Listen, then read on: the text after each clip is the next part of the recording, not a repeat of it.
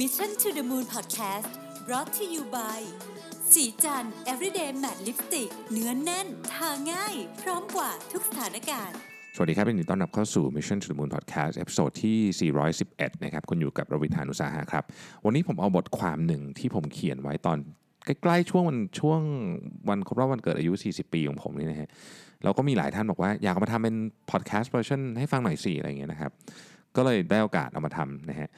เวลาผมเขียนหนังสือกับกลับมาเป็นพอดแคสต์เนี่ยหลายท่านอาจจะเคยเห็นแล้วนะว่ามันจะไม่เหมือนกันนะฮะเวลาผมพูดผมจะพูดอีกเรื่องหนึ่งคือมีโครงอันนี้แต่ว่าจะพูดไปอีกเรื่องหนึ่งเพราะว่าตอนพูดมันมันไอเดียมันจะบันเจิดกว่านะครับบทความบทความที่ผมเขียนเองอันนี้มันชื่อว่า midlife past present future หรือสิ่งที่ได้เรียนรู้ตอนอายุ 40 ไม่อยากจะเขียน 10 ข้ออะไรเงี้ยเพราะว่าคนเขียนเยอะแล้ว เดี๋ยวเดี๋ยวเซิร์ชหาไม่เจอนะครับ ก็เลยก็เลยเขียนแค่เนี้ยบอกว่าเป็น past present future ซึ่งในความหมายของมันเนี่ยนะฮะคือว่าเราเรียนรู้อะไรในอดีตมา ตอนนี้เราทำอะไรอยู่แล้วในอนาคตเนี่ยอะไรคือสิ่งที่เราอยากทำง่ายๆแค่นั้น ที่น่าสนใจก็คือว่าผมมีความเชื่ออยู่อย่างหนึ่งว่า ทุกๆเวลาที่เราเปลี่ยนอายุนำหน้าของตัวเองอะจาก 10 เป็น 20 เป็น 30 เป็น 40 50 60 70อะไรเงี้ยมันเหมือนจะเป็นการบังคับไกลๆว่า เราต้องตกผลึกอะไรบางอย่างในชีวิตที่เป็นเรื่องใหญ่มากๆให้ได้ ที่พูดอย่างนี้ก็เพราะว่าจริงๆต้องบอกก่อนนะครับว่าอายุเรานี้เป็นสิ่งสมมุติมากเลยนะคือมันมันก็คือสิ่งที่ที่มนุษย์สมมุติขึ้นมา แต่ในขณะเดียวกันมันก็เป็นเครื่องเตือนใจ เพราะว่ามันมีสเกลของมันอยู่เหมือนกันเนี่ยคนเราก็มีมีความสเปนของอายุประมาณหนึ่งใช่ไหมคือเด็กยุคนี้อาจจะอยู่ได้ถึงสักร้อยปีเป็นเรื่องปกติ แต่ว่าทั้งหมดก็ณวันนี้เรายังเรายัง ยังมีสเปนของอายุที่ที่ค่อนข้างชัดเจนอยู่ว่าเรามาถึงไหนแล้วนะครับ ตอนนี้ผมขึ้นเลขสี่ละนะฮะก็เป็น mid life เต็มตัวนะพอ mid life เต็มตัวเนี่ยมันเป็นคือเป็นช่วงเวลาที่พิเศษผมว่านะครับ เพราะว่ามันมันมาครึ่งทางพอดีนะฮะมันมันมี 2 เรื่องที่เกิดขึ้นหนึ่งนะฮะมันจะตกใจว่าเฮ้ยมาครึ่งทางแล้วเหรอนะฮะเราจะเริ่มเช็คตัวเองว่าสิ่งที่เราอยากได้อยากเป็นเนี่ยมัน มันมันทำได้แค่ไหนแล้ว เราจะมีความฝันนะตอนเด็กๆว่าเราอยากจะได้อะไรในชีวิตพอ40เนี่ยมันจะต้องเริ่มคิดว่าเอ๊ะแล้วมันทำได้แค่ไหนแล้วนะครับถ้าเกิดว่ามันใกล้เคียงกับสิ่งที่เราหรืออยู่บนเส้นทางใช้คำนี้ของสิ่งที่เราอยากได้อยากเป็นก็โอเคนะครับแต่ว่าที่เขาบอกว่า midlife crisis เนี่ยมันมักเกิดขึ้นเพราะว่าบางทีมันห่างกับสิ่งที่เราสิ่งที่เป็นภาพในอุดมคติของเรามากนะฮะคนเราก็เลย depressed ก็เลยเป็น crisis นะซึ่ง midlife crisis เนี่ยจริงๆ ผมว่ามันต้องทำความเข้าใจกับกับ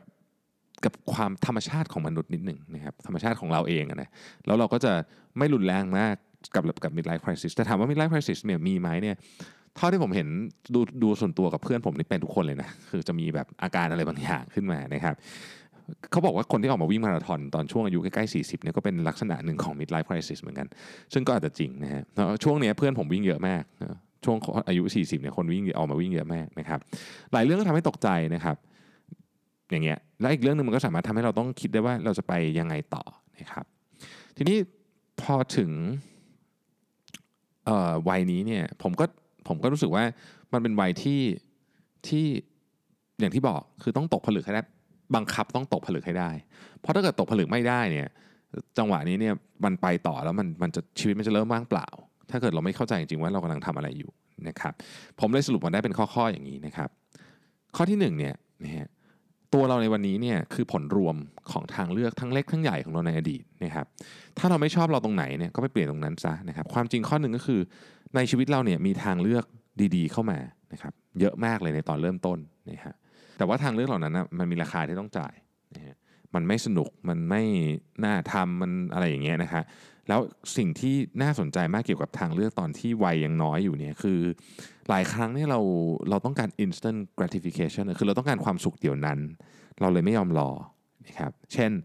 เราอยากจะขับรถคันนี้ฉันก็ต้องซื้อละ เพราะว่ามันเป็นแบบช่วงนี้มันรู้สึกว่ามันต้องซื้อตอนอายุเท่านี้เนี่ยการที่เราทำแบบนั้นก็ทำให้มันส่งผลต่อสภาพการเงินของเรา คนที่อดใจไหวนะครับ ก็อาจจะมีโอกาสที่มีสภาพการเงินมากกว่า แต่ผมไม่ได้ตัดไม่ได้บอกนะว่าอะไรผิดอะไรถูกนะบางทีผมก็อยากได้ผมก็ซื้อ ทั้งนี้ทั้งนั้นเนี่ยเราต้องเข้าใจก่อนนะครับว่ามันมีความสุขอยู่ 2 ประเภท มันมีความสุขประเภทที่ 1 เราเรียกว่า pleasure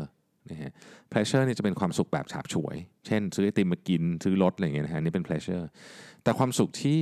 ที่มีความหมายมากกว่าคือ enjoyment อันนี้ต้องใช้เวลา enjoyment คือเช่น การสร้างความสัมพันธ์ที่ดีในครอบครัวเงี้ยมันจะทำให้เกิด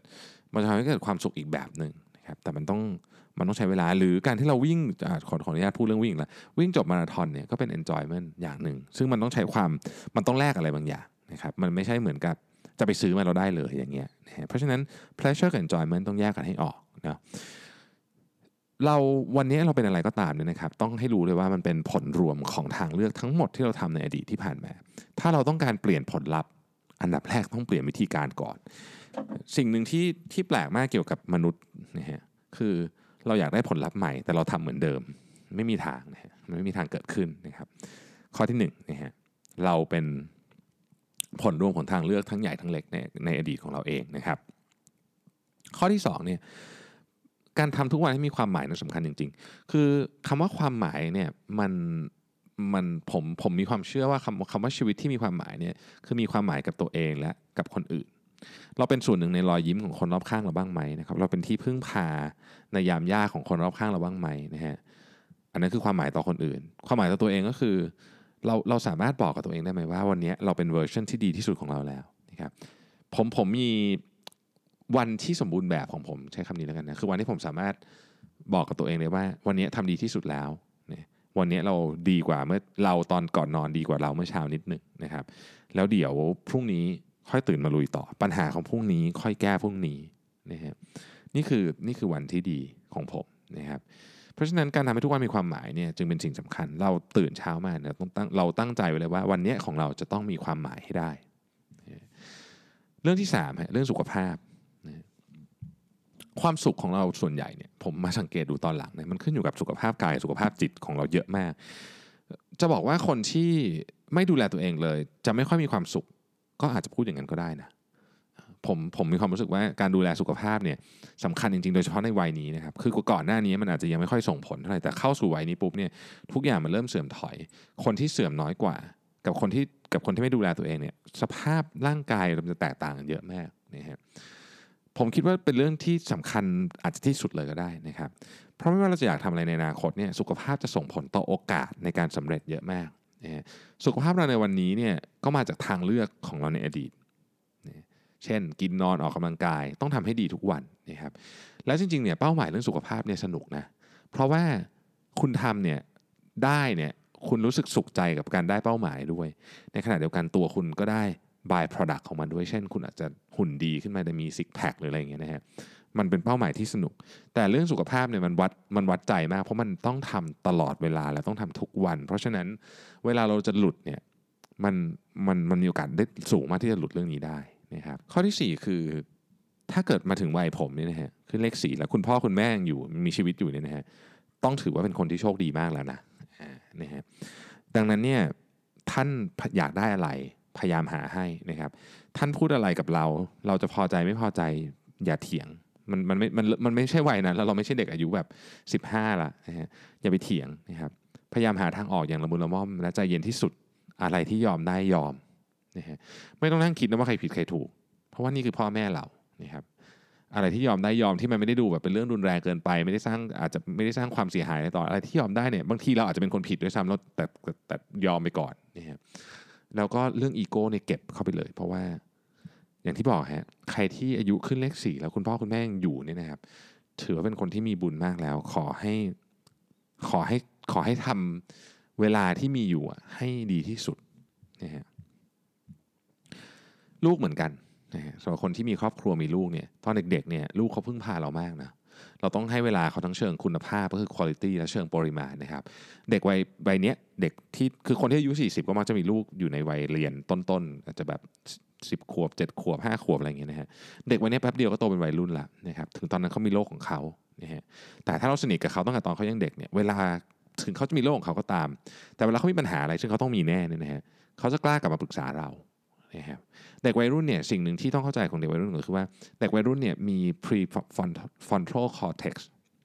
สมองส่วนหน้านะฮะ prefrontal cortex ที่ยังฟอร์มตัวไม่สมบูรณ์บ้างก็ว่ามันจะมาสมบูรณ์ตอนอายุประมาณสักยีต้นๆ บางคนบอกไปถึงปลายยี่สิบปลายๆก็ก็ยังไม่สมบูรณ์เนี่ยนะครับเพราะฉะนั้นระบบของลอจิกของของเด็กวัยรุ่นเนี่ยจะยังไม่สมบูรณ์แบบเท่าของผู้ใหญ่มันก็จะมี impulse มีอะไรเยอะ แต่ถ้าเขามีที่พึ่ง ทางใจได้ เขาจะกลับมาที่พึ่งนั้น ซึ่งคือพ่อแม่นี่แหละนะมันขึ้นอยู่กับว่าตอนเด็กๆ ตอนที่เขายังเด็กมากๆอยู่ เราได้ใส่ความสนิทมาจากปริมาณและคุณภาพของเวลาที่เราใช้กับเขาหรือเปล่า ถ้าเกิดเราไม่ได้ใส่นะฮะมันก็ยากที่จะกลับมา เรื่องต่อไปนะครับ ข้อที่6นะฮะข้อที่6เนี่ย ขอให้ใช้ทุกวันอย่างมีเป้าหมายนะครับและพยายามทำเป้าหมายทุกวันให้สำเร็จให้ได้อาจจะไม่ต้องสำเร็จหมด แต่ต้องสำเร็จบ้างนะครับสิ่งที่ดีที่สุดคือตั้งเป้าหมายอะไรก็ตามในตอนเช้า แล้วทำให้เสร็จก่อนจะออกจากบ้านยกตัวอย่างเช่น ออกกำลังกายหรืออะไรก็แล้วแต่เนี่ยก่อนไปทำงาน เพราะว่าชัยชนะเล็ก ๆ จากการที่ได้เราเป้าหมายสำเร็จทุกวันเนี่ยนะฮะมันจะเป็นแรงส่ง ให้เราสามารถทำเรื่องที่ใหญ่กว่านั้นได้นะฮะอย่างของผมเนี่ยก็คือเป้าหมายเล็กๆของผมก็คือทุกวันผมจะมี ตารางซ้อมใช่ไหมวันนี้ต้องทำซ้อมให้วิ่งวิ่งให้จบแล้วต้องวิ่งให้ได้เวลาที่เราอยากได้ด้วยนะครับแล้วก็พอดแคสต์อย่างเงี้ยก็เป็นเป้าหมายที่ทุกวันอยากทำนะฮะอยากทำให้มันเสร็จ อยากทำให้มันดีขึ้นนะครับมันจะเชื่อมกับเป้าหมายใหญ่ของเรานะแล้วก็ถ้าเราทำทุกวันเรารู้ตัวอีกทีเนี่ยเป้าหมายใหญ่มากๆของเราเนี่ยมันจะเสร็จไปเอง การที่เรามีเป้าหมายที่ใหญ่ๆเนี่ยมันไม่ได้ทำปุ๊บแล้วเสร็จเลยถูกไหมฮะมันมาจากเป้าหมายเล็ก ๆ ทุกวันนี้แหละที่ทำพอบางคนมาเห็นตอนเรา สำเร็จแล้วเนี่ยนะฮะหลายคนจะบอกว่าอุ้ยโชคดีจังเลยอะ่ะ